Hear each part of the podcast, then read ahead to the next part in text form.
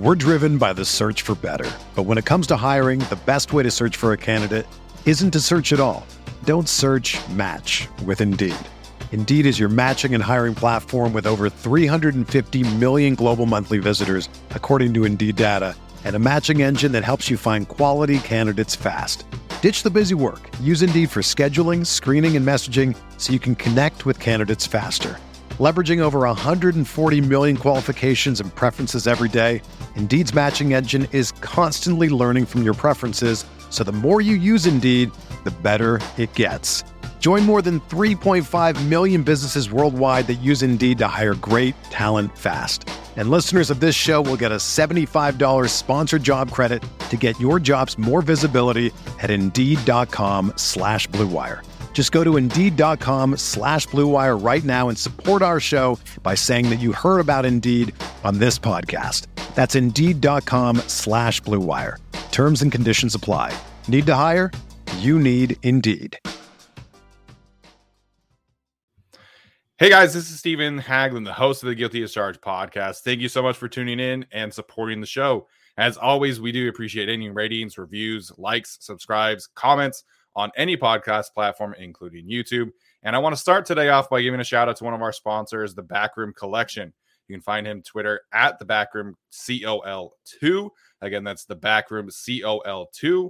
Uh, he has been putting out some fire Chargers prints, and I think any football fan should check him out and be able to upgrade their man cave, their workout, you know, situation, their home office, their actual office.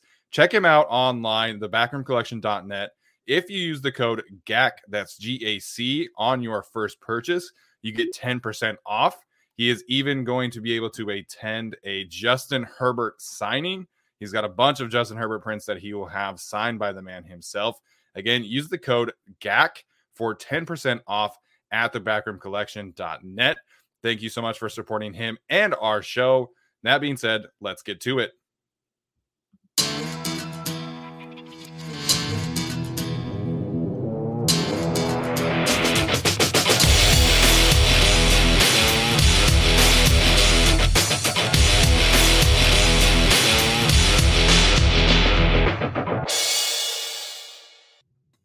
Hello, everyone. Welcome inside the Guilty as Charged podcast.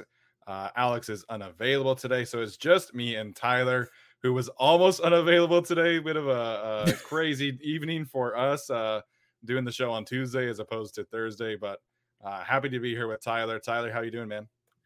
Doing well, just scrambling a little bit because of all the experiments I had to do, and you know, because the holidays were shifting things. But uh, we showed up. I showed up. We are awake. Um, so that's half the battle. we are awake. That is half the battle. So, uh, really excited about this uh, upcoming game. I'm going to be mm-hmm. in Utah watching it with my family, so it's going to be a bit of a change. Uh, you know, I mentioned none of them are Chargers fans, so they'll get to experience uh, hopefully a calm Chargers game. Hopefully, they won't experience a, a crazy Chargers game. Um, yeah, but that really excited for that one. Um, so show's going to be a little bit different, obviously, uh, because you know we don't have any injury updates or anything. Um, uh, all we all we have right now, uh, essentially on the injury front, is that Linval Joseph is on the COVID list. Uh, unfortunately, mm-hmm. tested positive. He is confirmed to be unvaccinated, so he will miss this Sunday's game, potentially more, depending on how that goes. Um, Jerry Tillery uh, apparently is asymptomatic, according to Brandon Staley's press conference press conference from yesterday. So it looks like he is going to play. And then uh, Christian Covington was deemed as day to day. So that one seems a little bit iffy. So um, the young guns, Joe Gaziano and Breiden Fehoko, are going to have another week, it looks like, uh, and potentially Forrest Merrill as well, depending on uh, Christian Covington's status. Yeah, I mean, as much as I want some guys to play and I want them to show what they have, I also want to see these young guys. I want to know if they look – can they repeat this performance? I always, when I coach, I always tell my students, you can get a skill once, and maybe that's, that's just lucky. But if you do it twice, then you really have it. And so I want to see this interior group repeat. Um, these guys took a lot of pride in stopping the run. It looked like they were just, I mean, I don't remember a time this season where I thought that the Chargers could stop a running back at the goal line, but right. they did it consistently. And there were multiple guys. One particular play I highlighted on Twitter, it was Fehoko, it was Bosa, it was Jones, it was Gaziano, it was Nwosu everyone stood their ground. Everyone performed perfectly in key moments. Really, really impressive. So I hope they can pull it off. Fehoko and Gaziano, I have my eye on in particular. What they do with Merrill, I'm not quite sure.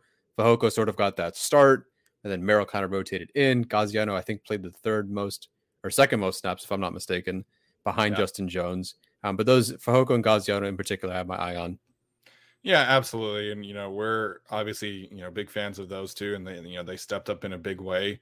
Um, I haven't watched much of the defensive all 22 film, but what I have seen, uh, you know, it's it's just been a, a really good surprise uh, to see those two playing so well. Um, mm. You know, uh, it's going to be interesting to watch. You know, I, I did my Broncos interview already with uh, Nick Kendall, who writes for the Mile High Huddle.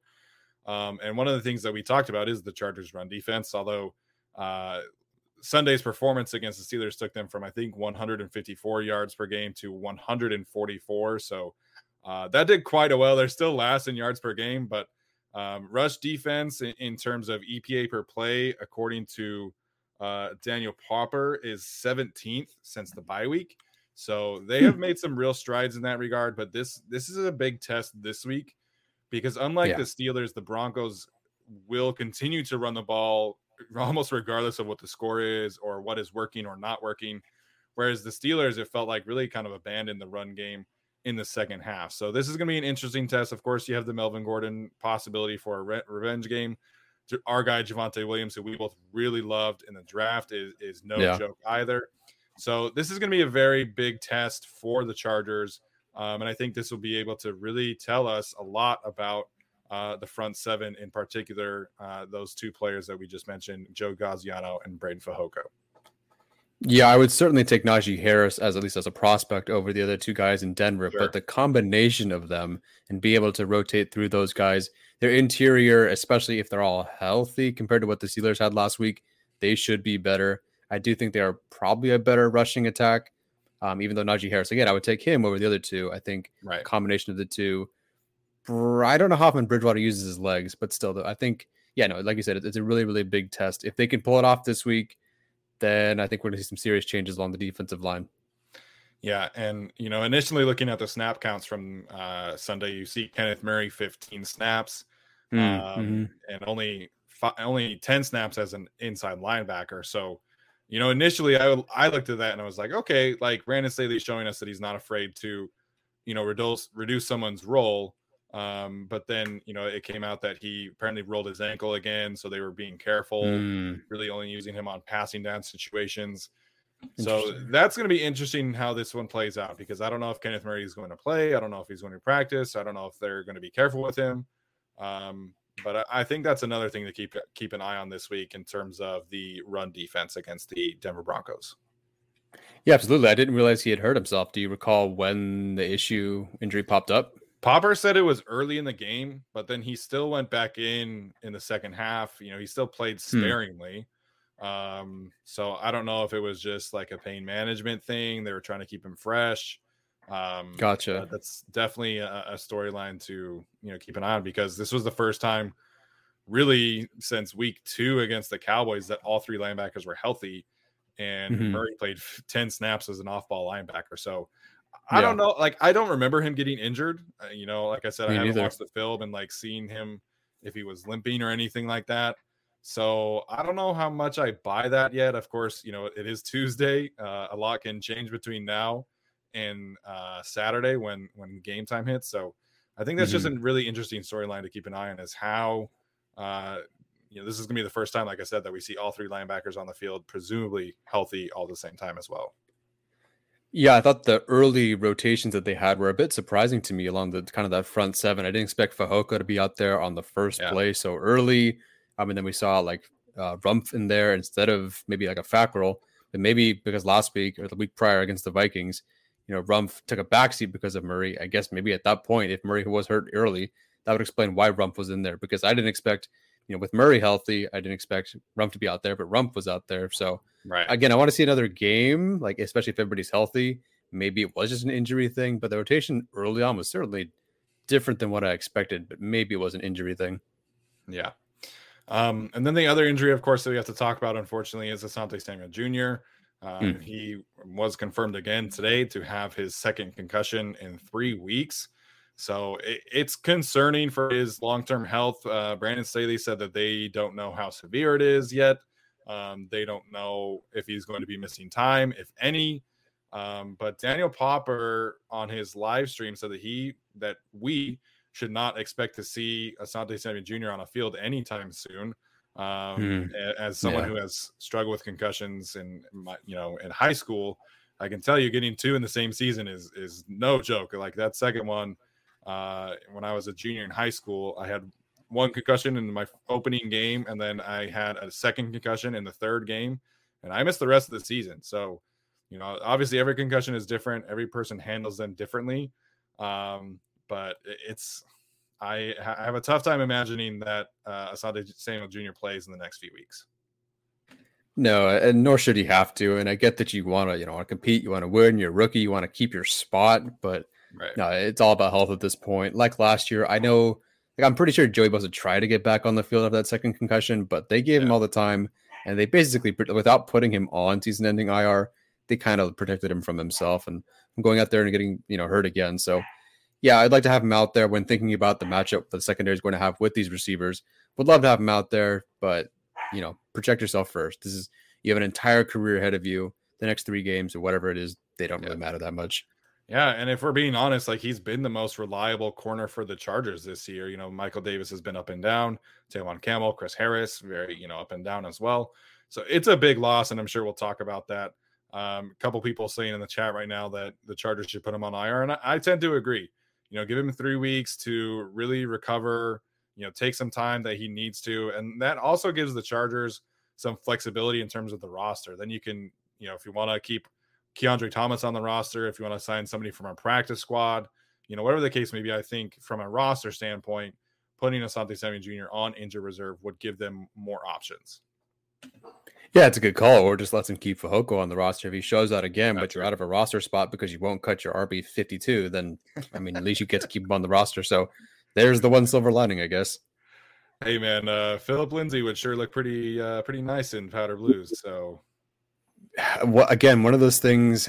I don't know what he's end up signing for in Houston. I don't know why all those running backs went to Houston for very yeah. little money. all six of them, whatever, from you know five years ago, were a pretty dominant group. But um, you know, you have an opportunity here. I get why they wouldn't have signed a running back at the time, but you've seen your core now. You know that it's just not working with Kelley Rountree. you know, there's some flashes at least, so hold on to him, of course. But like you need something. And you know, Jackson, he might come back this week and or he might, he might, you know, play more snaps this week, but I don't expect him to hang around for another week because he's going to get hurt. So, you know, bringing someone like Lindsay, I wouldn't mind that, but that's a uh, it's not going to happen unfortunately. No, so I'm looking at his contract details right now, and I don't understand why they cut him. You know, they they signed him for a 2.5 million dollar base salary, and he's mm-hmm. a two million dollar dead cap hit. So they gain literally nothing.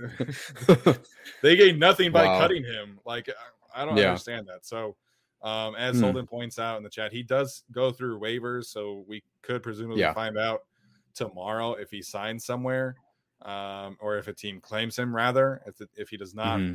get claimed by a team tomorrow then he is a free agent um, so it just it makes so much sense to me like this team this coaching staff was around him in denver you know Renaldo hill and brandon staley were all in denver um, when when lindsay had his best season two years ago mm-hmm. in 2019 so i think it makes so much sense in the world man but it's for whatever reason that you know they they love these players. So that's another interesting snap count one too.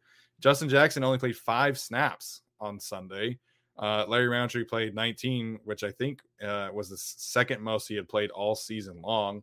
Uh, had that one really good run that didn't count, but I mean Justin Jackson had you know a drop. He had a, a carry where he had a clear alleyway to the right side, yeah. and he mm-hmm. just kept going straight right into a defensive player. So, uh, you know, I've mentioned this before. I don't know how much Justin Jackson has in the tank. Unfortunately, like he's just not really outside of the 180 yard run.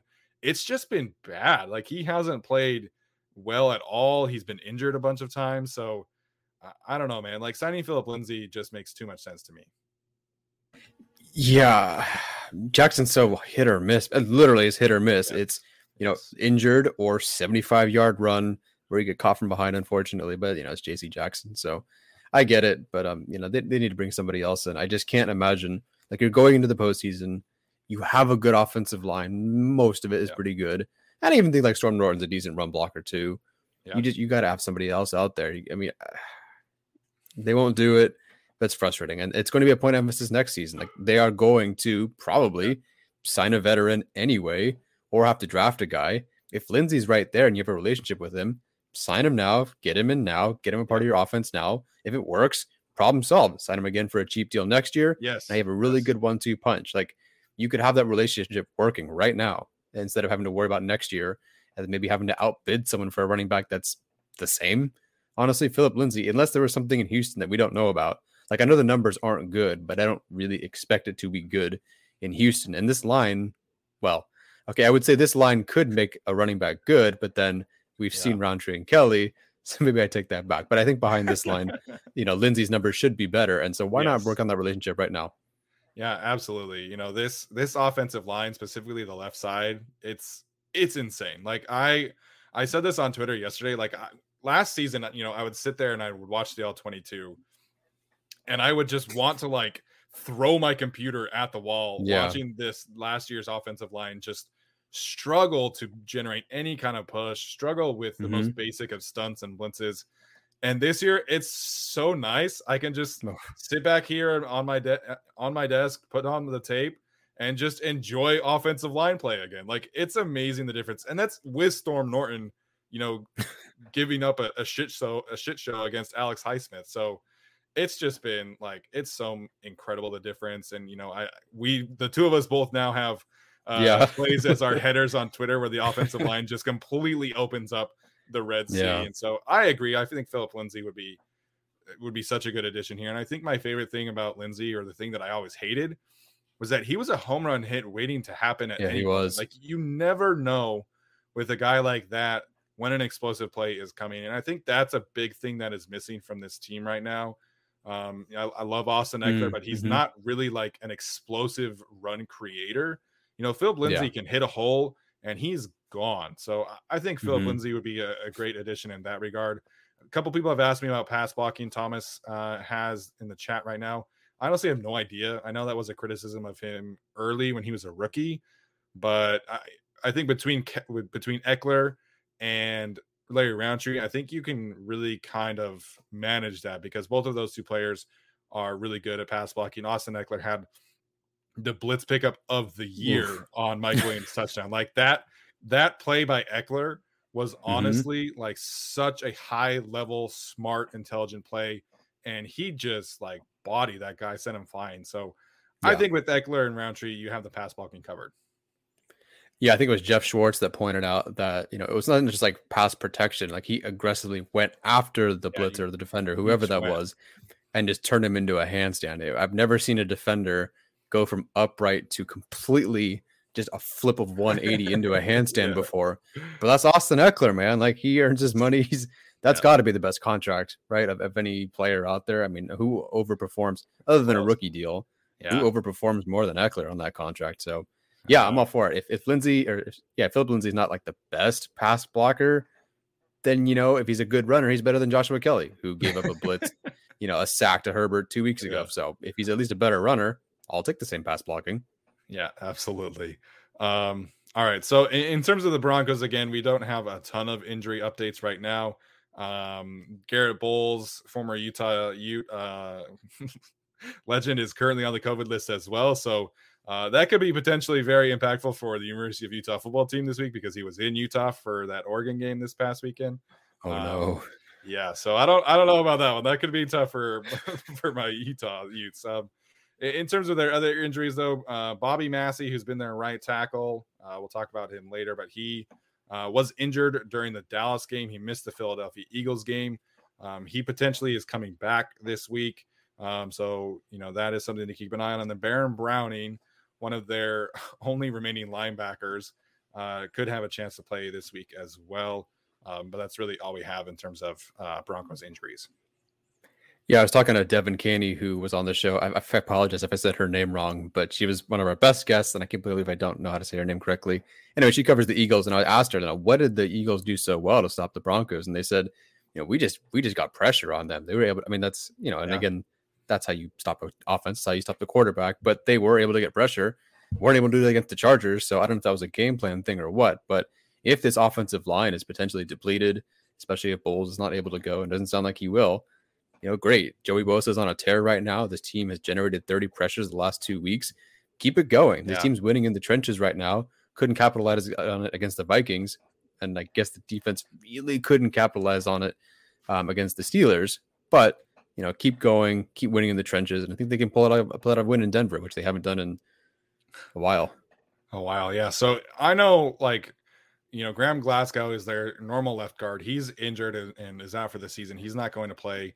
Garett Bolles is not going to play because he tested positive for COVID and he's unvaccinated. So they're kind of going mm. through the similar situation as we are. You know, they're just switching sides. Yeah. So if Bobby Massie is back, you'll have him and Dalton Risner next to each other. You know, that's a good right side, solid right side. Risner, I think, is one of the better guards in the league. Um, and then you have Quinn Meinerz probably starting at left guard. And if Bolles, because Bolles is not going to play, they'll have Calvin Anderson uh, starting at left tackle again. We'll talk about some of those players later, but uh, just wanted to bring that up. Um, all right, go ahead, Tyler. Oh, I was going to ask. I'm pretty sure I've only seen Joey Bosa rush the right guard. I've never seen him go after the left guard. But if if possible, uh, he, I would. Lo- his sack was against the left guard. Great. I'm glad I didn't get to the end of the game. Yeah. So, oops. Uh, well, then great because Quinn Meinerz, I mean, he's a very strong, stout guy. Don't get me wrong. Very kind yeah. of ferocious guy. But, you know, unless things have changed, maybe they have, the technique just really wasn't there. And I think Bosa is someone who could absolutely take advantage of that. Yeah. He, uh, I was just looking at this. He's got uh, PFF grades, you know, grain of salt, but sure. His pass blocking grade against the Eagles was a 30. So, um, I mean, he's he's a rookie from Wisconsin Whitewater. Like he's going to struggle. Yeah, totally. Pass, mm-hmm. pass blocking, excuse me, um, just because that's that's the nature of the beast, you know. But um, you know, he's a very physically gifted and physically imposing offensive lineman. So I expect him mm-hmm. to make more of an impact in the rushing attack than the, yeah. than pass blocking. Um, so if the Chargers want to go and isolate, you know, that side of things, I would obviously much. I mean, Joey Bosa can beat anyone, right? But I, I would much rather see yeah. Joey Bosa rush the interior against Quinn Meinerz as opposed to Dalton Risner. Yeah, no, absolutely. So I say both edge rushers are healthy. I mean, I don't know. People were talking about, oh, you know, I think they. To me, it felt like the same rate of them trying to put Joey Bosa inside as the last couple of weeks. Some people said it was more. To me, and I haven't watched the game all the way through. It felt the same to me. But you know, yeah. they could do it a couple more times. I'm all for it. Yeah, I mean, maybe I mean he didn't practice, right? So that could have been something. But um, yeah, according to Pro Football Focus, he rushed from the inside or played on the inside eight times, which was about the same as the Vikings. I think the Vikings was nine or ten. Um, so you know, I expect that to continue. Like they'll they'll rush him more, right? Like they they said they would after the Patriots game. They said that was in part of the plan, and they didn't do it. Um, so I expect him to play on the inside about ten ish snaps, give or take a few. Yeah, that sounds about right. Was the Denver Broncos game last year the game where you saw Linval Joseph rush from a wide nine? Yes. Dang it. We're going to miss that this week. Yes, because Melvin Shucks. was out. Melvin yeah. was out. Chenna was out. And then Joey had the mm-hmm. concussion. So they, yeah. had, they had the interior was uh Damion Square and yeah. um I forget who the other interior was. And then it was oh, it was Justin Jones. And it was Jerry okay. Tillery and Linval Joseph as the defensive ends it was so bad. Uh, I, I don't ever want to see that happen again. Unsurprisingly, they, they gave up a big lead and lost that yes. game. So you never know what happens in Denver. It's going to be a wild week. Um, but mm. I'm really excited for this one because, uh, you know, I, I, think the Chargers are a good team. I'm not saying that mm-hmm. they're a great team. I'm not saying that they're contenders, but this is a game that a team like the Chargers should win and that really is kind of my biggest story storyline of the week as we kind of move yeah. into really previewing this one um, again this is our week 12 preview chargers traveling to mile high um, mm-hmm. you know we've kind of seen in the past that this team wins a big game has just a little bit of a letdown you know austin Ekeler said that after the vikings game they had their best week of practice of the season which we heard from a couple players ahead of the Eagles game, which we heard a couple from a couple players ahead of the Chiefs game. So it's like, yeah, all right. So we need to get this team practicing at the same level every single week. You know, uh, I was listening to Mitchell Schwartz on the Athletic Football Show, and one of the things that he said in terms of trap games, which I thought was really interesting, was that fans look at trap games as teams looking ahead, whereas from a player standpoint, it's more so what happened the game before. So you play the Steelers on Sunday okay. Night Football. You have this very emotional game. You lose, you potentially blow a lead. You come back, and it's just an emotionally draining and physically draining game. Now you play the Denver Broncos, a division rival. So, you know, it, this could be a trap game for the Chargers, but not because they're looking ahead to the Bengals, right? But because of what happened previous week, the previous week against the Pittsburgh Steelers. So I'm curious to see really what happens to this team in this game because the Broncos are not very good. I know that they beat the Cowboys and uh, destroyed them a couple weeks ago, but yeah, on a fluke. But the defense, the Broncos defense is not in a good spot. This is not the same old Broncos defense that we're used to. No, really outside of Dre'Mont Jones and Patrick Patrick Surtain and Justin Simmons, they don't have a whole lot of like blue chip players, which we're not used to seeing uh, on no. the team. So this is a game where the Chargers offense in particular should really come out and be able to get whatever they want. Um, that was the same thing last week. It's the same thing against the Vikings. You have injuries, you have poor coaching, whatever. So mm-hmm. the Chargers offense, to me, again, is the key thing because you know we'll talk about the defense, you know, more down the road. But Daniel Popper pointed this out today on a tweet. The Chargers offense right now is currently third in the league in DVO DVOA rankings. They are mm-hmm. second in EPA per play, and they are first in EPA per drive. So this Chargers offense is moving the ball at will. They are scoring points. They just have to be able to consistently do that. Um, mm-hmm. you know, because their numbers and their data is really showing that this offense is a hyper efficient offense. And they need to do that this week. Get out to an early lead. Do not let the Broncos be in a positive or neutral game script. Force them to throw the football as much as often with Teddy Bridgewater and I think that really is the recipe for success this week. The offense is the key, as always. Yeah, I mean it is. It seems like this team lives or dies by that offense. And sure, Justin Herbert's your quarterback, so yeah, you're gonna live and die by your quarterback. But like, if he's not good, nobody's good. The defense isn't really in a good spot right now either, especially with yeah. some of these COVID, you know, injuries or whatever it is.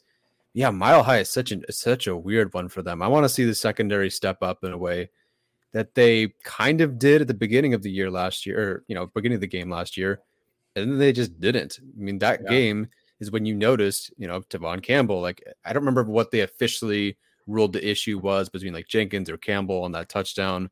Um, but then Adderley, who's back from injury now and should have be like really good to go. You know, last week he came back, but now he should be, you know, officially like really good to go. Those guys kind of blew it in Denver last year, especially Adderley. Like that was the game that was always in my mind where he screwed up and cost the team, you know, maybe two touchdowns and a field goal or whatever it was. It was not pretty and one of his worst games. And that's what I was worried about going into this season. He's so much yeah. more improved now. And I think it's kind of a redemption game for him. But then, yeah, can, can this offense also continue? Um, thankfully, there's no more Von Miller to pick off the wide receiver screen that he picked off like twice in a row against Rivers yeah. or whatever it was. Yeah. Um, so I do think, oh, as Arjun points out too, can Staley outcoach his mentor? I I think so. Uh, it's, unfortunately, it's two defensive guys going at each other, so it's not like they really you know are going against each other. But um, yes, Arjun, Jason did get roasted on Twitter for calling out Rayshawn. Um, yeah, don't call it Rayshawn Jenkins. He searches his name. But, yeah, don't um, call it Rayshawn Jenkins, Denzel Perryman, Desmond King, all those guys name shirts. Yeah, you can call it uh, say good things about Kyzir White though. He'll retweet yeah. the hell out of Steven apparently. um, but yeah, no, I I just really want to see the secondary put it together because yeah. It's it's a horrible stretch of quarterbacks they played. Like Kirk Cousins, maybe, but like after the bye, it's been Jalen Hurts. I'm sorry, it's been Mac Jones, who was fine, but they kind of got toasted. No takeaways there. Jalen Hurts, no takeaways there. Kirk Cousins had some opportunities, no takeaways there. No takeaways against Big Ben. These aren't great quarterbacks, and they looked much better against Mahomes for whatever reason. Uh, but just since the bye, it's like, where where's the secondary going? So you know, fortunately, yes, the Chargers do have an offense. The Broncos, I thought were going to be way, way better than they were this year, at least on defense. And the Eagles just rolled over them. So, and you know, yeah. I think the Eagles have a good offense, but I didn't think they were you know, blowing out the Broncos kind of offense. So, you know, yeah, they need to get it together. This is a big win of the games that they could have played this year to tell me that Staley was a legit head coach. One of them's in Kansas City, or at least beating Kansas City. One's yeah. the Patriots and they lost, and the other one is at Denver. For whatever reason, even with Herbert putting up, you know, 30 points or whatever he did last year, they still lost. Like it is just so hard for this team to win in Denver. So if Staley wants to, I, I think he is a good head coach and an elite head coach in the future and, for many years to come. But if he wants to show me that it's different early, got to win in Denver. Yeah, I think that's fair. Um, you know, just to to put a bow on the secondary conversation. Obviously, not having Asante Samuel Jr. is going to be huge. Um, I'm hopeful that Alohi Gilman is able to come back in this one because Trey Marshall uh, has really, you know, uh, caused a, a, couple of broken coverages for this team, mm. and I, I, think I trust Alohi Gilman a little bit more there. Um, of course, you know yeah. that I think that applies to Mark Webb too. Um, but Daniel Popper pointed out too in, in his article today. Let me make sure I get this one right. Um, the Chargers defense is 31st in the league in third down conversion rate. so um the you know we've flipped right like the run defense was the weakness pass defense mm-hmm. was good now we're the other way and it, of course injuries have contributed to that fact so if there were ever a game for michael davis to you know flash his shutting down stefon diggs kind of ability or Tevaughn Campbell to, you know, return to form and create some turnovers. This is it. So, you know, I think the strength of the Broncos heading into this season was their receiving corps. I think that still is the case mm-hmm. now, at least in terms of roster groups. And so, you know, you have Tim Patrick and Courtland Sutton that are able to kind of play the X and the and and, and go deep. You have Jerry Jeudy, who is a technician and goes for the middle. And you, ha- mm-hmm. you even mm-hmm. have KJ Hamler, who I, th- I think he's still playing. I, I can't remember if I I thought he got hurt. Okay, so yeah, KJ got, got hurt. hurt. But still, that's a hyper talented trio who have been mm-hmm. very productive. And so this is a big week for the secondary. Unfortunately, we'll see Chris Harris on Jerry Jeudy for most of the game. So that's going to be fun. But this is a big week for them. They have to step up. They have to figure it out. I wonder, I'm wondering as I'm talking right now, if we see Derwin James play a little bit more in the slot as opposed to playing deep, which I think would help kind of mitigate the loss of Asante Samuel Jr. But you're right. This is a big week. Pass defense has been a major concern the last few weeks. They got kind of cooked this past week against Big Ben and Diontae Johnson. Uh, of course, they got destroyed by Kirk Cousins and Justin Jefferson. So it's it's tough right now. Yeah, you mentioned Derwin James in the slot, and I think he he really only played in the slot because Harris was out. But the situation feels kind of similar. Just two. I mean, now again they had Jefferson and Thielen. He didn't do this, but you know, I think he really should, has to. Like, I, I don't want Chris Harris Jr. out there playing against. Like, I just don't want to watch that. And you know, for other guys, like okay, so like Sutton's more like you know, I, I, to me at least, a, a, bigger, sort of more athletic sort of guy. I think yeah. Davis can roll with that, and at least the speed of someone like Tim Patrick or whatever he does. I think Tevaughn Campbell can roll with that. But there's just a shiftiness that that Jerry Jeudy has that maybe kind of like a Keenan Allen has and yeah. I don't see Chris Harris Jr. being able to keep with that at all. No. I, I really don't. And, and Derwin James is someone who can. And so, you know, and couple that with the fact that the couple of times I've watched Teddy Bridgewater, I believe he's improved. But when I watched him against the Raiders, and I was just watching him live, he couldn't hit a deep ball to save his life. And maybe that just comes with chemistry and working with receivers. So, like, if I'm more, I'm more worried about Jerry Jeudy in the intermediate than someone deep. And you know, I think this, the defense in general will prevent that. I think the guys that do go deep, you know, I think Campbell and Davis can take care of those guys. So yeah, I'm putting Derwin James in the slot if I possibly can. Don't know how often he'll play there. He does have to also support the run and all that. But um, yeah, I would give it a shot. Yeah, I mean the the Eagles do this to everybody, right? You know, like they they force everybody to, to check it down, but he only attempted one pass that went more than 15 yards in the air against the Eagles. So um, obviously, the Eagles and the, the Chargers run similar schemes, although the Chargers are much more aggressive uh, and mm-hmm. adapt a little bit more than the, the, the Eagles do, but similar philosophies. So I think that's going to be an interesting one. So we got a, a couple super chat questions from NV Talent, who uh, is always a big supporter of the show. So I wanted to address those really quickly. Um, mm-hmm. The first one, he says, "Hey, did you also forget that Herbert had running capabilities? Because I did. It's scary to watch, but man, did it open up the offense." It's it was something I kind of hinted at in the breakdown that I did, but it was just like a you know let's let him run one more time a game because he did it once against the Eagles for a touchdown and once for a first down against the Vikings. So it's like, hey, you know, if, if especially if you're not reading coverages deep and you just aren't figuring it out, if it's available, take it. Take your eight yards, take your 10 yards, whatever it is. Did not expect him to set, you know, a NFL record for most yards, you know, rushing and passing, at least in those two totals in NFL history. I never expected him to set a historic record in that department. Um, but great. It, it, was, like you said, it, it was a scary thing to watch. It was a great thing to watch. Scary if you're the defense. And it does open up the offense. And I think if you're struggling and teams are playing deep against you, and you know, go for it, run it. Why not? And I think he. There's a couple times I got a little worried. Like there's a couple times he will run into the center for whatever reason. He did that once, kind of against the Patriots. He did it once against the the Steelers, something like that, up in the middle. Um, there was a holding or whatever it was. There's some sort of penalty that negated it, but there's yeah. a couple of times it's a little questionable. But let him go for it. If he screws up one time a game, oh well. Like let him go for a couple times, get more comfortable. Because if teams are playing deep, they're playing two deep safeties, or they're in spread, or they're in empty, and the whole defense is spread out in man or whatever it is, go for it. It's available, and it's certainly better than you know chucking it up and praying it works. Um, even though it's not an explosive passing play, like sure you want to go for a deep find, but he picked up 90, 92, whatever yards it was. So I have nothing against it. No, I really like the way that he was decisive with running the football. You know, there were a couple instances where me and you were talking, right? Like I felt like he could have been just equally as decisive in running or or throwing. So it, it's a balance, right? You know, he said after the game that it was more so what the Steelers were doing and the, the heavy man coverage scheme that they were employing that allowed him to have those rushing lanes. So you know, I, I, this isn't going to turn into like a Lamar Jackson situation where you're running him, you know, on design runs five, six, seven, eight, nine times a game. Um, but mm-hmm. it's great to know that he can do that. It makes things more difficult for defenses. Maybe you see them kind of cage rush him a little bit more, which obviously helps the offensive line. So it was great to see, and frankly, the Chargers needed that. So um, let's move on to uh, our key matchups and X factors in this one. And Tyler, I'll let you go first. What is your uh, key matchup of the day?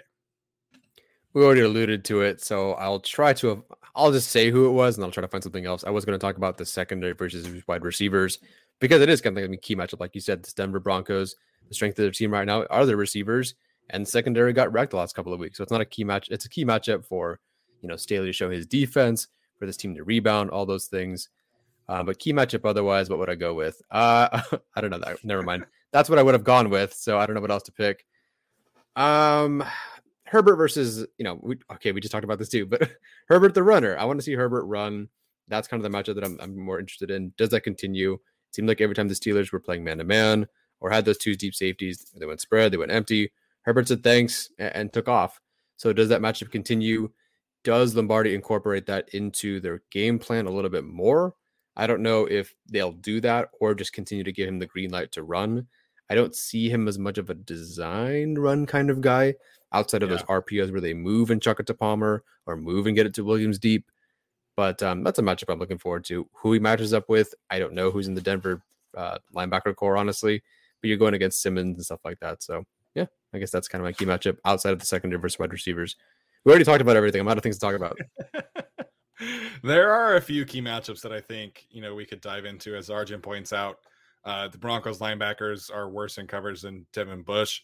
So I feel like I've said this every single week. Like Austin Ekeler should be able to eat whichever linebacker is alive. But I wanted to specifically bring up some something about Kenny Young and really just the Broncos linebacker problems in, in general, uh, because I didn't really realize how bad. Obviously, I knew like Josey Jewell was injured, um, and you know they traded for Kenny Young. They signed Micah Kiser, but I didn't really realize how bad the Broncos have had it at the linebacker position until I pulled up, you know, the whole PFF stats. So um, their top four tacklers are their okay. four secondary members. So it's Kareem oh, Jackson, oh Justin Simmons, Patrick Surtain, and Ronald Darby are their four leading tacklers. So that's mm. not good. That's very, very bad. Um, mm-hmm.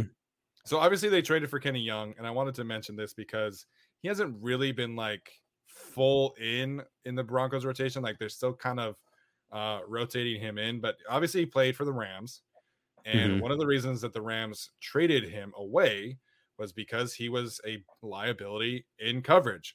So um, he started eight games, I think, for the for the Rams, but the first five games specifically for the Rams, he was targeted 28 times and he allowed 28 receptions for No. 233 yards and two touchdowns. So he was getting cooked Uh-oh. in coverage.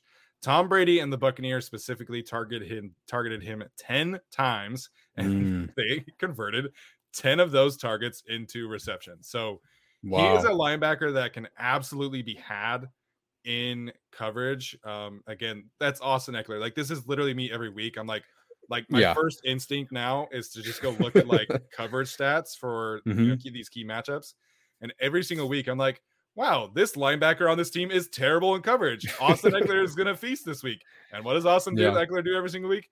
He feasts. Like he's been so Mhm. incredible this year. Um, and I think He he's gonna have another big one in this one. Yeah, no, that's a, that's a great call there, Austin Ekeler. Yeah, he feasts versus everyone, but if the matchup is there, take it. And the Chargers really, like we talked about in the live stream last time, it really felt like they did emphasize taking advantage of players who are not good in coverage or who are weaker at certain things. Devin Bush, at, at some point, I think he was good. He's a former first round pick, but Ekeler just kind of made mincemeat out of him. He just could not keep up with him. Most linebackers can't. So in this particular situation, if you have a guy who's worse than Ekeler, 28 of out of 28, they really got him 28 out of 28 times. It was bad. That's not good. That's really bad. The next time I talk about anybody poorly on this team, I'm going to remember that because that is as bad as it gets. so yeah, go after him. Um, a couple of people are talking about the tight ends out here too. Sure, um, if they can catch the ball, that'd be awesome. yeah, the Chargers had four drops again on Sunday, and three of them were by tight ends. So um, we just need to get everybody on that team to start doing the tennis ball thing that Diontae Johnson was doing in Yes. the offseason. Because for whatever Yeah. reason that has worked for him, and I think the Chargers needed to do that as well. Um, since Alex isn't here, I prepared a couple key matchups. So the other key matchup I want to talk about is Michael Schofield and Storm Norton versus Dre'Mont Jones. Dre'Mont Jones, Mm. somebody that you and I talked with about uh, the Chargers potentially trading for at the deadline. Of course, it didn't happen. Um, but Dre'Mont Jones, believe it or not, has been their most consistent pass rusher over the last month or so of the season. So Dre'Mont Jones primarily lines up on the left end of their defense. So essentially, like think of him as like a Justin Jones or Jerry Tillery type of role. He is a defensive tackle, but he's not going to go up against Corey Linsley very very often. So he lines up Hmm. most over the left guard or over the left tackle or right tackle and right guard. Excuse me, flip flop that one. Mhm. Um, so on the season, he has 26 total pressures and three Okay. sacks. 16 of those total pressures are over the last four weeks, and all three of his sacks are over the last four weeks. So he is really coming into his own over the last little bit. Um, he's also got nine run stops in that time. He's graded as a 71 in run defense. So to me, Dre'Mont Jones really is the only player on that defensive line that really kind of gives me pause. Um, obviously, no Bradley Chubb in this one, no Von Miller in this one. I think Jonathan Cooper is their best edge rusher at this point, and he's a rookie that's very up and down. So to me, if you can keep Dre'Mont Jones away from Justin Herbert, I, I feel pretty good about the protection plan. Obviously, we saw the Chargers do a great job against Cam Hayward, but that was mostly Matt Feiler and Rashawn Slater and Corey Linsley. Like this is a different Mhm. challenge because you have Schofield and Norton. We we've seen time and time again really struggle in, uh, in passing in pass blocking. So uh, Mhm. Dre'Mont Jones to me is more so than Austin Ekeler versus the linebackers. I think Dre'Mont Mm. Jones and how they handle him is going to be the key for the offensive line this week. Yeah, I didn't realize he was coming on so strong the last couple of weeks. Good for him. By the time I were talking about this trade deadline, it's like, well, he's sort of like Jerry Tillery in stats. He's just another body that would be a good rotation. For him to come on that strong the last couple of weeks, that's pretty impressive. Yeah. Did you? I don't, I'm sorry, I don't watch the offensive line. Did you feel like Hayward was only lining up Yes. across Feiler and Slater? Yes. That's interesting. Why? Why? why? Do, why would it, why would somebody do that? I honestly don't know, man. Like there there is some there are some coaches around the league that just kind of refuse to move players around. Like we we saw that with Joey Bosa, who like almost exclusively rushed against right tackles with Gus Bradley and company, whereas Melvin Ingram's moving all over the place. So that could be some of it. It could have been that you know Cam Hayward just wanted to go up against his buddy Matt Feiler. So I don't know, but I sure am glad as hell that they didn't move him to the other side very often. Uh, and Matt Feiler did such a good job in that situation. Mm-hmm. So, uh, you know, it's it's going to be really interesting to see how this uh, Schofield and Norton tandem handle uh, Dre'Mont Jones because I think he really is, you know, an ascending player right now. So, what do you think happened with? I'm, I'm jumping around the offensive line now. So, if he does go up against the offensive line on that right side, yeah. what happened with Norton this past week? Because I feel like we weren't hearing his name a lot outside of the penalties. Yeah. Then you tallied up, you know, and you and you do your different tallies, and sometimes it's higher, sometimes it's lower. You thought he had an awful game. So, what happened there? Because I don't think we're talking about that. We just all just assume he gave up I think Pro Football Focus is what three pressures, four pressures, Pro maybe. PFF had him as two pressures and two sacks. Oh wow! So I I gave him yeah. So I gave him six pressures, and if I mm-hmm. was mean, like if if I was in a bad mood last night watching this, I could have given him like seven or eight. Um, nice. But Alex Alex Highsmith really just roasted him. Like you know, I think Highsmith is a good player, but he's definitely not a great player. But mm-hmm. you know, the, the issue last night with Storm is that he just I don't know what it was, but he just had a really p- poor plan of attack because it was a lot of two hand striking against Alex Highsmith. And mm-hmm. you know, it was a lot of uh, poor leverage. You know, he his shoulders come over his toes half the time. So Alex Highsmith, anytime he did any kind of counter, uh, you know, whether it was a cross chop or the spin move, which got got Norton pretty badly, um, he just left Norton in the dust. So there were a couple times that it was like almost instantaneous that Norton got beat and Herbert would, you know, roll out left or or you know, quick game it. So Norton had a rough day against Alex Highsmith, and it was just a lot a lot of poor technique, um, specifically with his hand placement, left him on the ground like seven, eight, nine times. It felt like I was watching Sam Tevi again in that regard.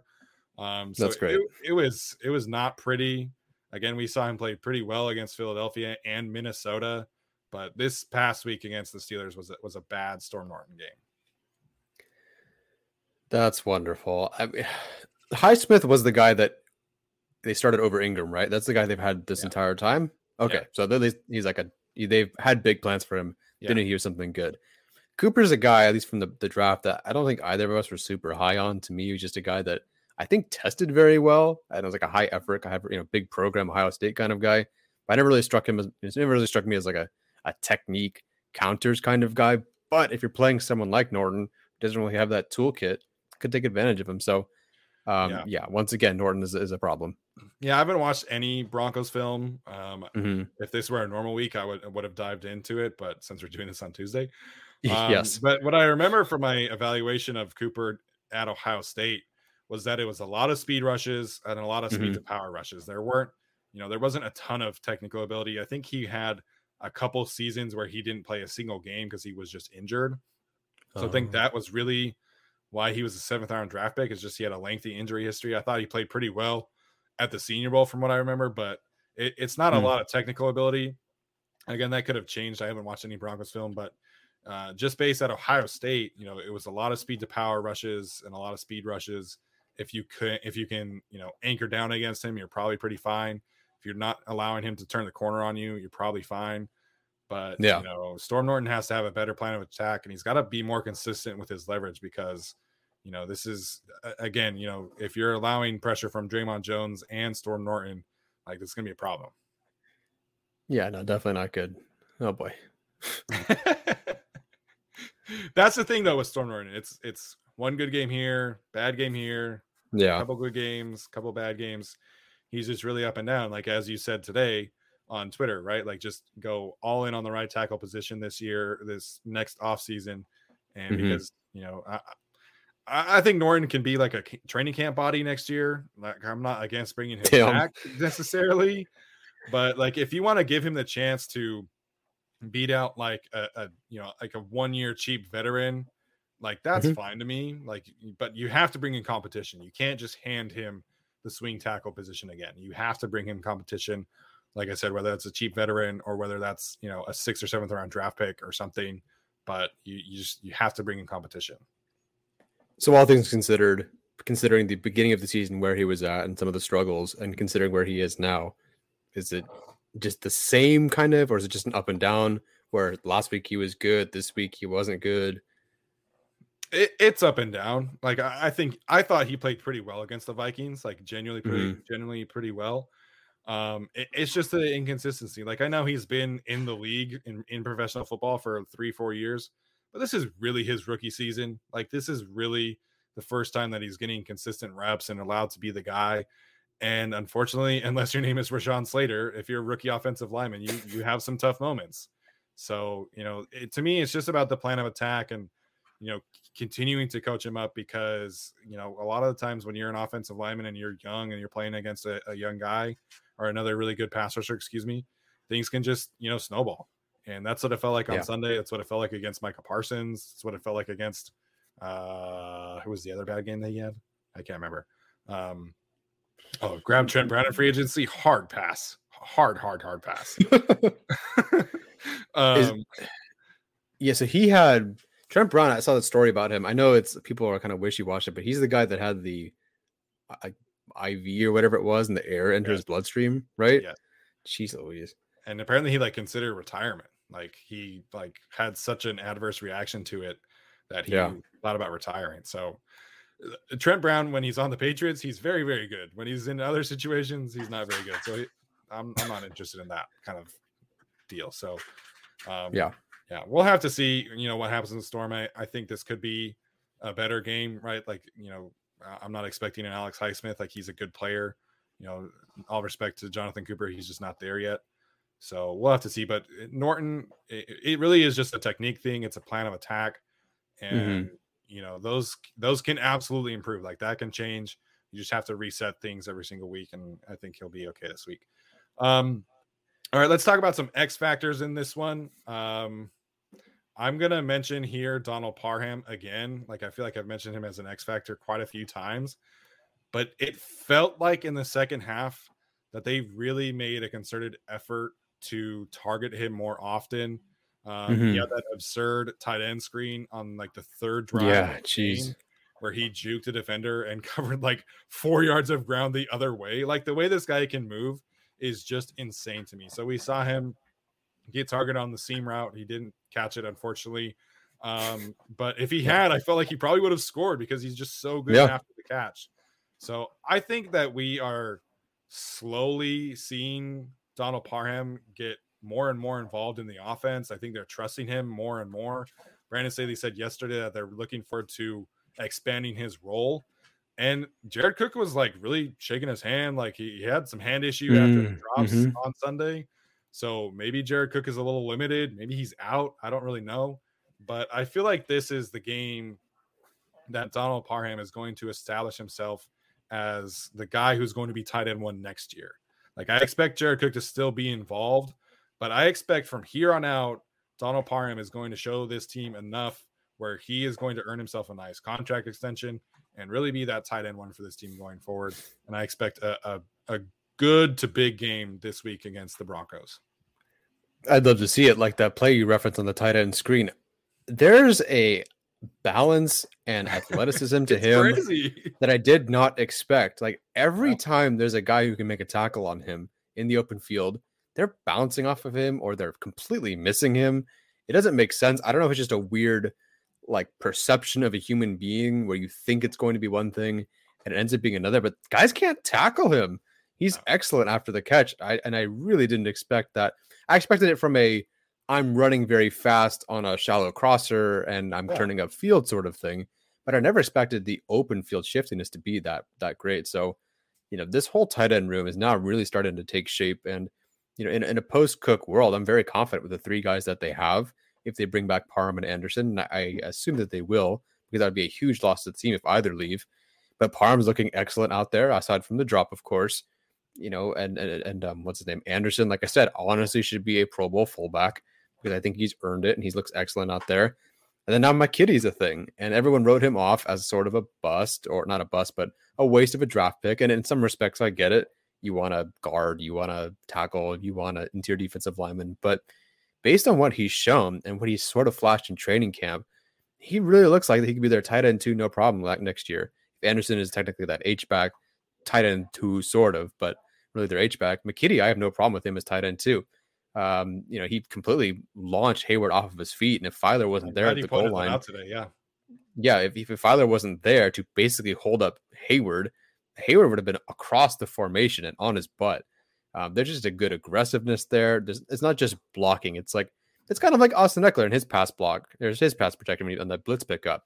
It's not just receiving the guy and stopping him. It's going out of your way.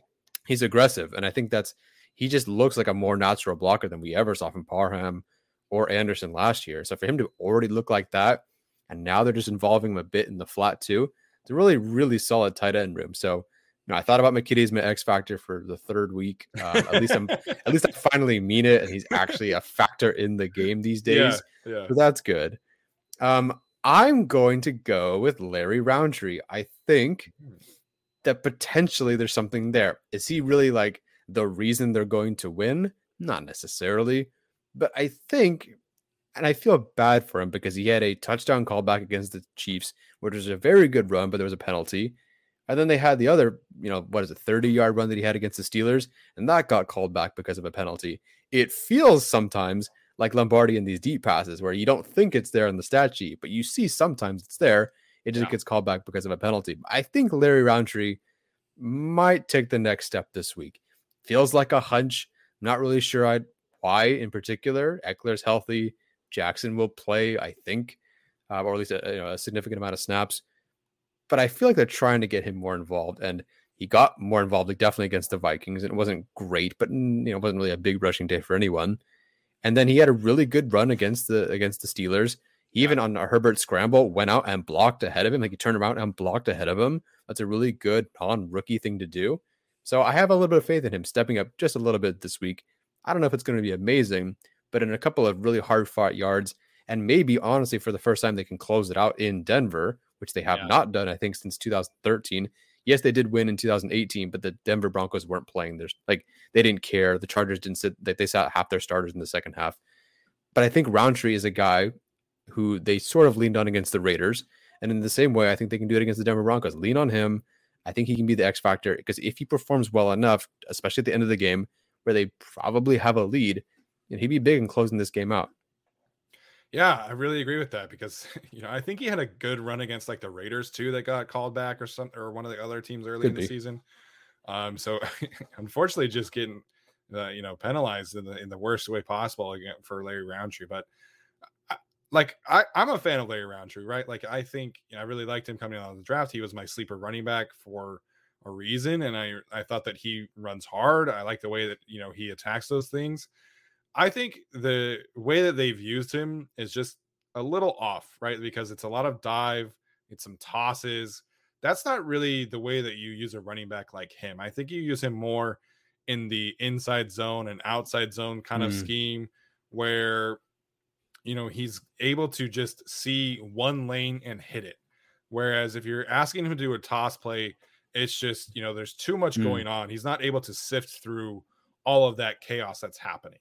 And yeah. so I think if you make things a little bit more easy for him, allow him to, you know, be more involved in the zone scheme, then you can, you know, allow him to be successful. The Chargers uh and a ton of counters against the Pittsburgh mm. Steelers. Mm. It was like six or seven counters, which is by far the most that I have seen this season.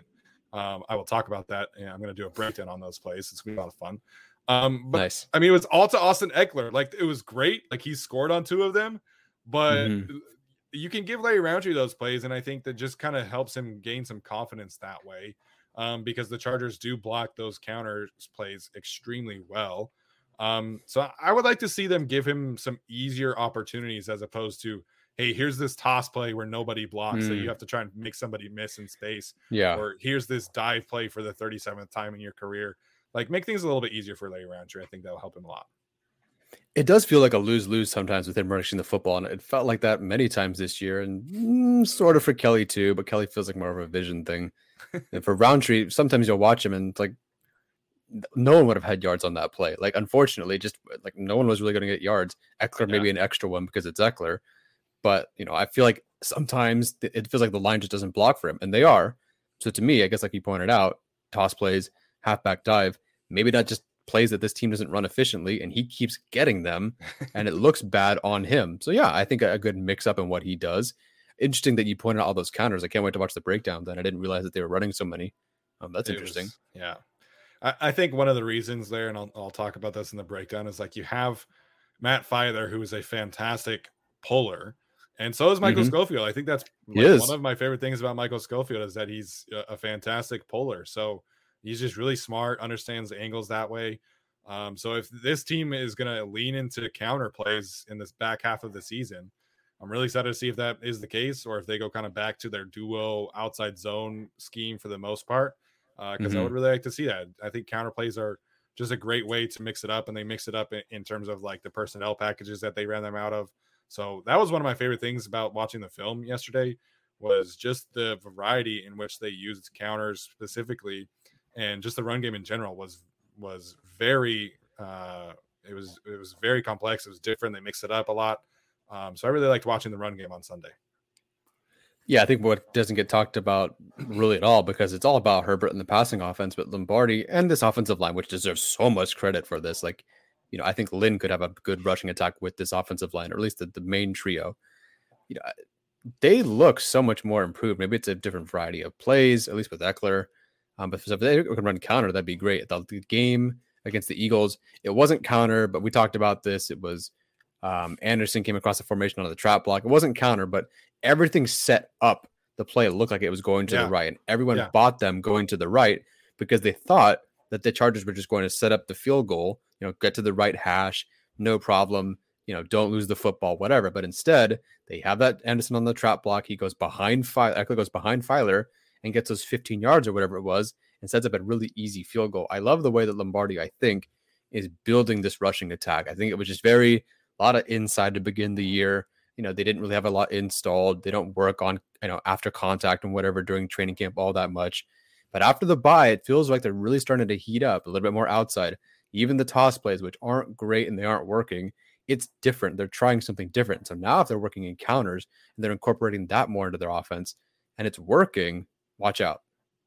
Yeah, somebody asking about Adrian Peterson. Did I was super busy today. Did Peterson get cut or something? Yeah, I don't know why, but he yes, he was cut.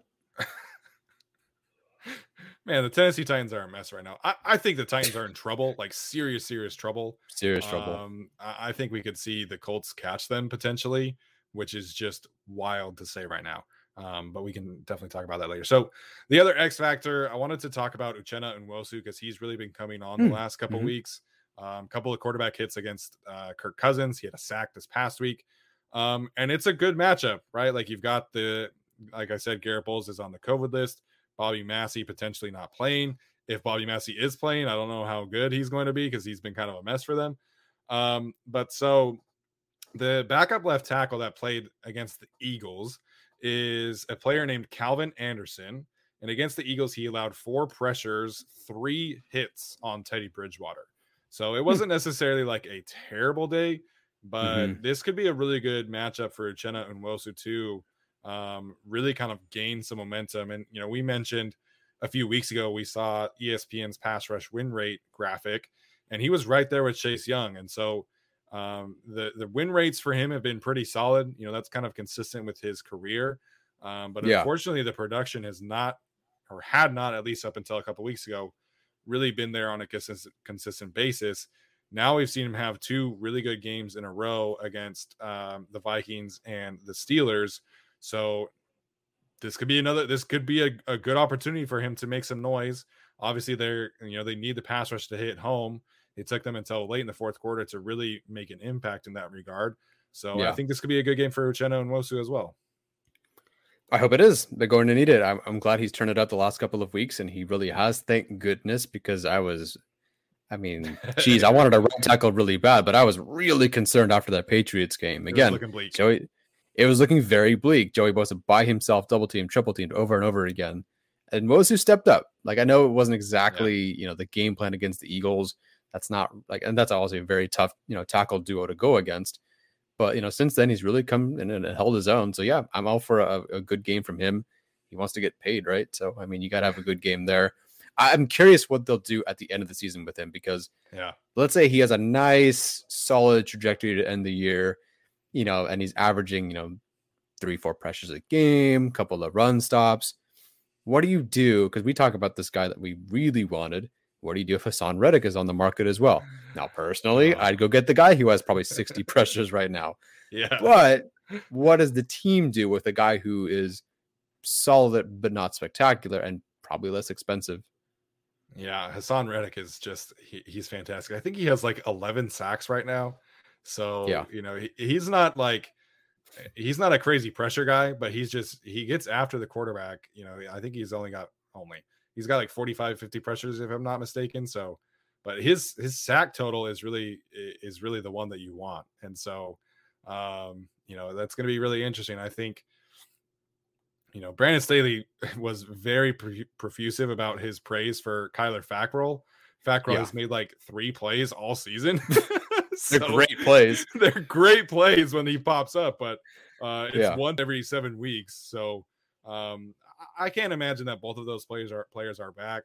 Um, Nwosu would have to really like really come on for me to feel like okay, they can't. the Chargers probably can't afford it. Um, so it is going to be interesting. I think Nwosu at this point, even though he's come on the last couple weeks, I still think he's a three, not a two.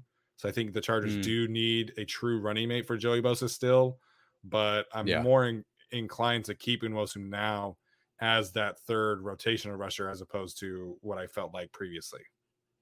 Yeah, no, completely agree. All right, let's uh move on to our bolt prediction segment. Again, we've got some questions, and uh Pedro Ramirez asked a super chat question, so we will get to that. Uh, just wanted to make that clear, but let's move on to our uh, bolt predictions. Tyler, why don't you kick us off? Yeah, kind of along the same lines of what we've been talking about. I think, you know, with the weaknesses along the offensive line and the way the pass rush finished last week, and maybe even the way the interior defensive line looked, not really a pass rushing group, but a solid group and a group that could penetrate. I will say that Teddy Bridgewater gets sacked six times this game. I think Woo! that's bold ish, but also that's, I can see it now. super bold. Fine, whatever. But okay, the only thing that throws a monkey wrench in that, other than the fact that it's six sacks, is that they might run it a lot. So if he has 18 attempts, I don't know if six sacks is possible. But you know, get him to throw it 25 to 30 times a game. Hey, you know, I think it's possible. I think Drue Tranquill is, you know, they're all like these guys are kind of like they were back last week, but they're kind of officially back this week. They're kind of had that game underneath their feet and whatever. So now it's time you know, Drue Tranquill gets back to being a pass rusher. Maybe Kyzir White throws in some work as a pass rusher. I well, now that Samuel Jr. is out, it's tough to blitz Tevaughn Campbell. They were trying to do that. I think you can get a couple of other things other than the defensive line, those edge rushers. But yeah, six sacks. It's bold. Whatever. It's bold predictions. None of us have been right so far. I'm pretty sure. Um, but you know. Yeah, I think we've come close on a few things, but uh, nothing like major. So um, that's going to be I hope you know if they could get to four sacks, I'll be thrilled. So six sacks would be obviously amazing. They'll get four, no problem. All right. So uh, my bold prediction, I, I, think a lot of people have rightfully uh, been a little frustrated with the lack of turnovers. Obviously, the Chargers mm-hmm. have won uh, against the Vikings, but it's been a, a little dry in that regard uh, the last few weeks. I think the Chargers have been close. You know, Tevaughn Campbell dropped an interception, so did Derwin James. Uh, Nasir mm. Adderley dropped one against Mac Jones. Or wait, was that Mac Jones? Or was that the Eagles game? I can't remember. Adderley should have had an interception in that stretch yeah. too. Um, so it really has been since the Ravens game where we've seen multiple turnovers. And I think mm. that changes this week against Teddy Bridgewater. I mentioned the offensive line struggles. Um, you know, I mentioned a little bit of, you know, the running back committee. So I, I think the Chargers forced the, the Broncos to pass a lot in this game. And Teddy Bridgewater has 11 turnover worthy throws, which is not great. It's not really what we are used to seeing from Teddy Bridgewater. Um, mm-hmm. And so I think we see this Chargers defense get three turnovers this week. So I think we get okay. a couple interceptions and we get one forced fumble. So I, I have said this I've said this for weeks that Nasir Adderley is really close to getting these turnovers. He had one against the Steelers, but Tevaughn Campbell, you know, got there early. But the secondary oh, has yeah. had their opportunities the last few weeks, and I think we finally see them come down with them. So my bold prediction is three turnovers from the Chargers defense.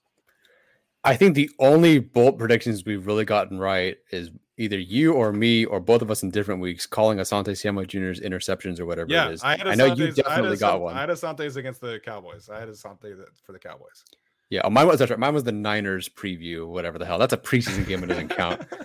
Um, but yeah, no, that that completely makes sense. I'm I'm all for it. I th- they are due. Like this group is too talented to not have a Yeah. turnover or two, and this team, you know, we've seen them punch fight for these turnovers. We've Yeah. seen Derwin James being a great spot for these turnovers. They just haven't been coming down with the football. But yeah, I could see that changing. So six sacks and three turnovers, a complete defensive dominance from the Chargers, who just got roasted by Roethlisberger, but they will dominate against the Broncos. To be fair, you know the the Chargers defense did get hung out to dry in the fourth quarter. They with did. the Yeah. uh, the punt block, the interception, and Yeah. the fourth down. So Mhm. I, I thought the first half for the Chargers defense was really really good. I thought the Chargers played pretty well in the third quarter, but man, were they hung out to dry in the fourth quarter this week.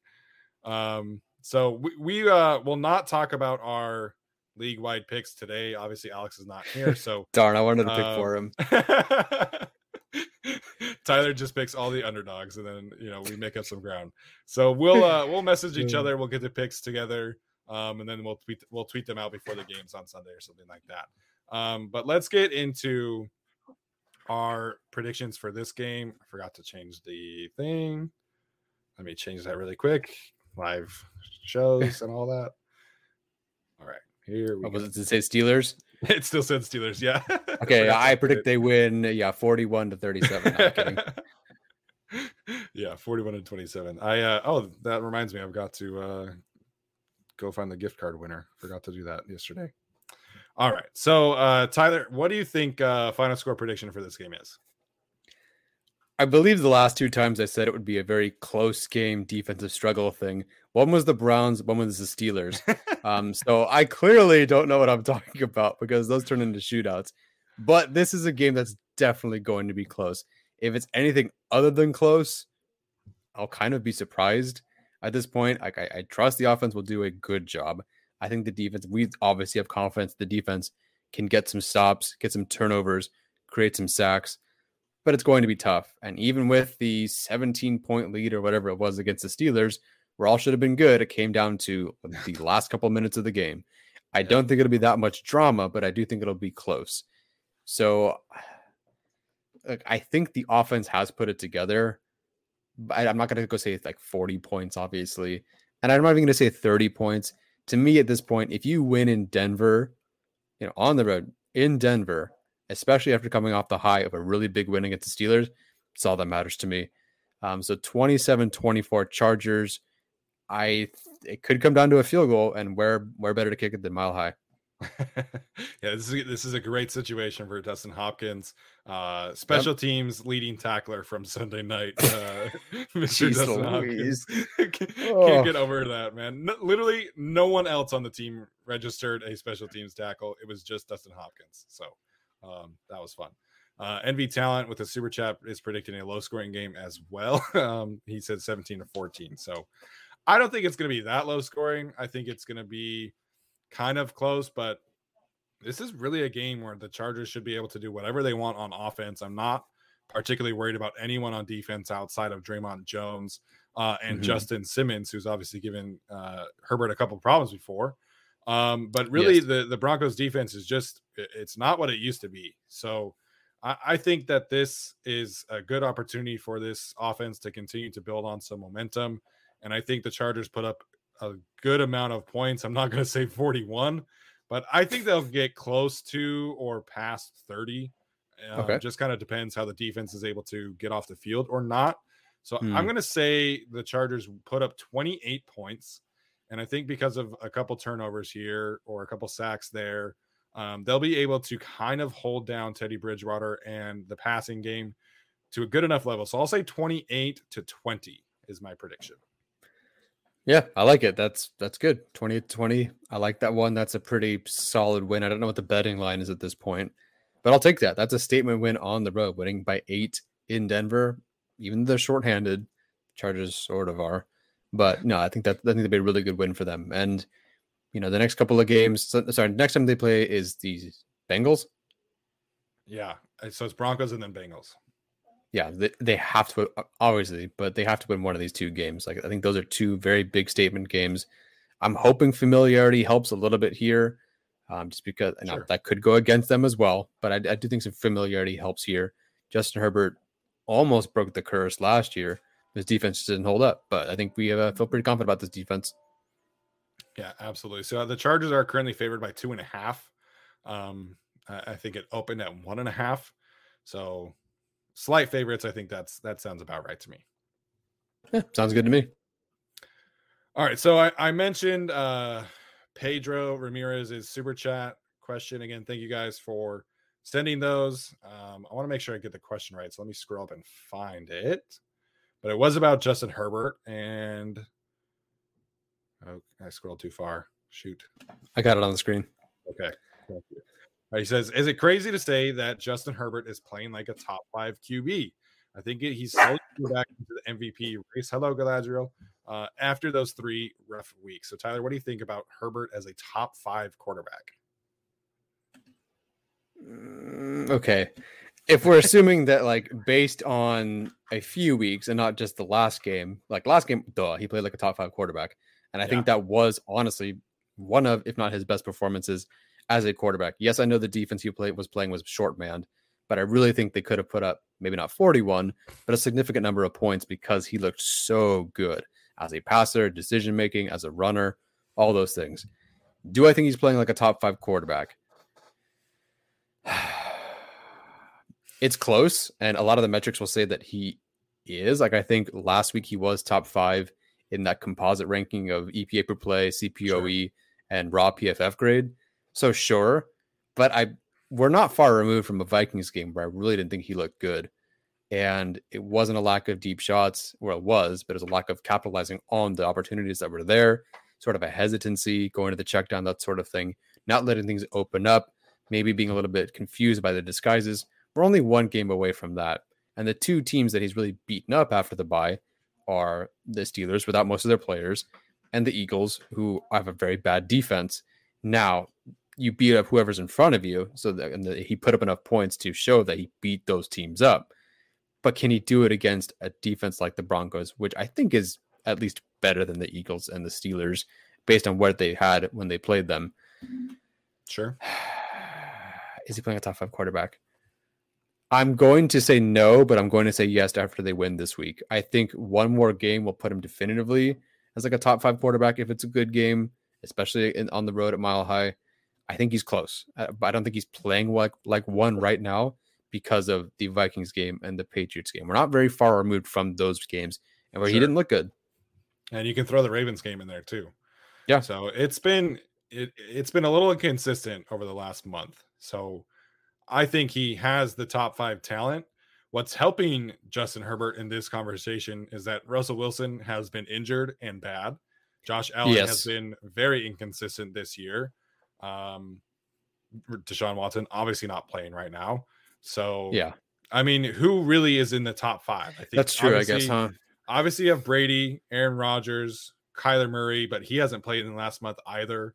Mm-hmm. So, I mean, Matthew it's not Dak. argument. It's I would say Dak is close. So I think close. right now, I think right now you've got a group of quarterbacks that are close, and I think Justin Herbert is in that tier of close quarterbacks to the top five. Where if you argue that he's a top five quarterback, I will not blame you at all. I think totally. I have said after the Browns game that I thought that he was. Then we saw a little bit of inconsistencies pop up. So I think he has top five talent. I think we've seen glimpses of that top five. Of course, I haven't even mentioned Patrick Mahomes yet, which is, is kind of crazy. But um, outside of the turnovers, he's been generally fantastic. Um, so I, I think there is a legitimate argument for him. I think if you're, you know, asking like general top fives, I think you still have to say Brady, Rodgers, Mahomes as the top three. And then mm-hmm. really it's it's a bunch of everyone. Like if you argued to me that Dak Prescott was the fourth best quarterback in the league right now, I would understand that. Same thing with Justin Herbert. Same thing with um, Kyler Murray. So I yeah. think Justin Herbert is in the conversation. I personally, I would like to see him be a little bit more consistent in the next few games. Yep, that's all I ask for. One more good game. I think you put right. himself back in that top five. They were very consistent, like against the um, that that stretch they had earlier in this year. Probably the Cowboys game wasn't that great, but you had the Chiefs, you had the Raiders, and you had the Browns. Very good stretch of games for him, and that's when he entered the top five conversation. We all think he's a top ten quarterback. There's no question about that. But Yeah. one more game against the Broncos, and then definitely if they beat the Bengals, and it's because of him, yeah, top five.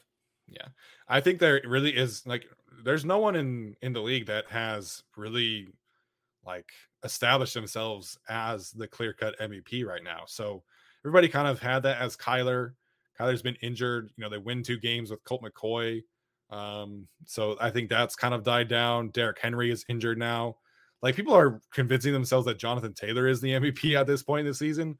So listen, if if Justin Herbert really comes out here in the next month or so and continues to play like he did against the Steelers, then he's going to have a legitimate, you know, argument to be the MVP this year. Mhm. So I I'm not ready for top 3.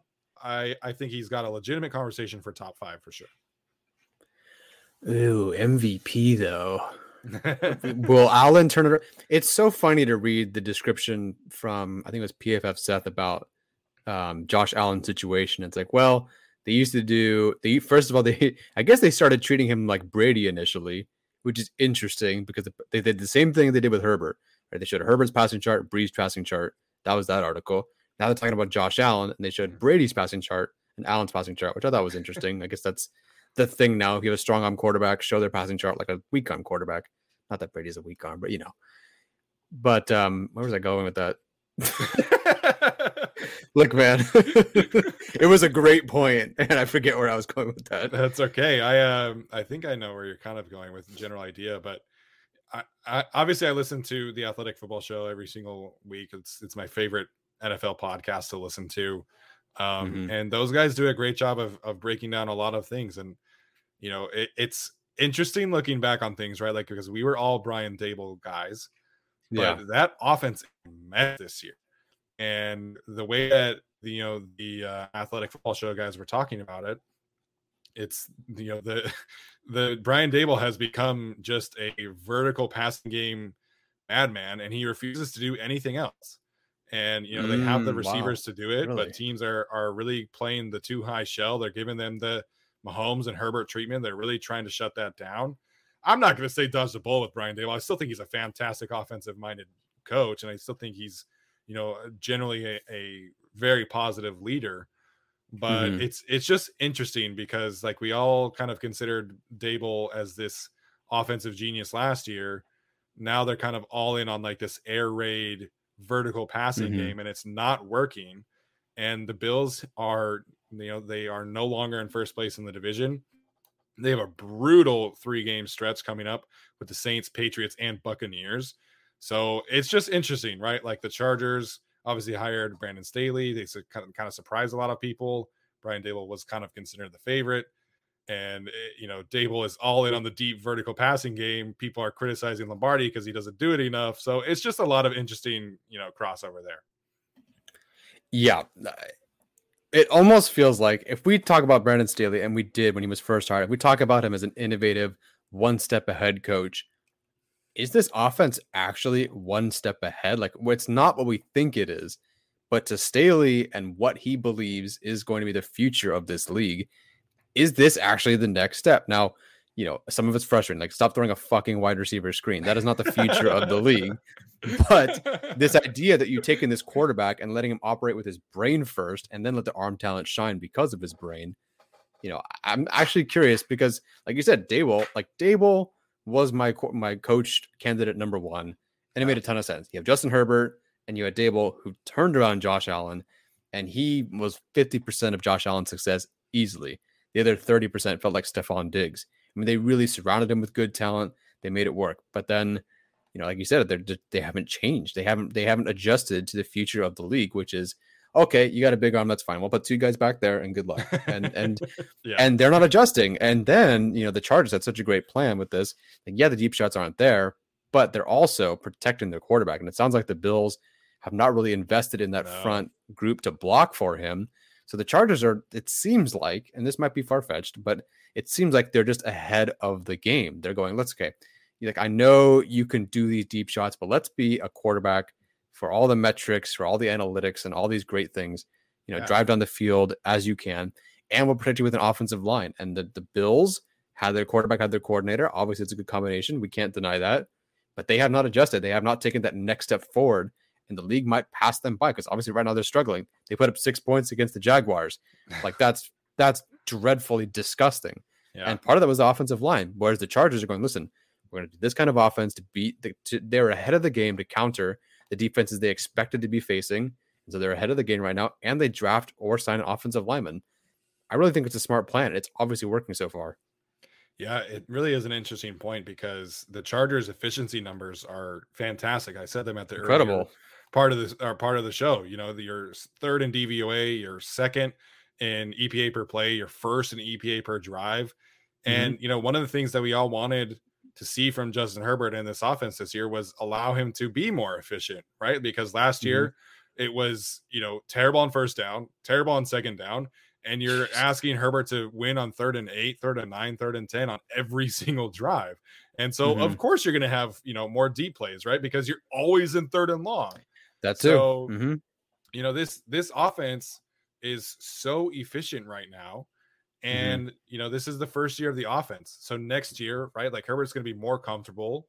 Presumably, you get a franchise right tackle to go along with your franchise left tackle.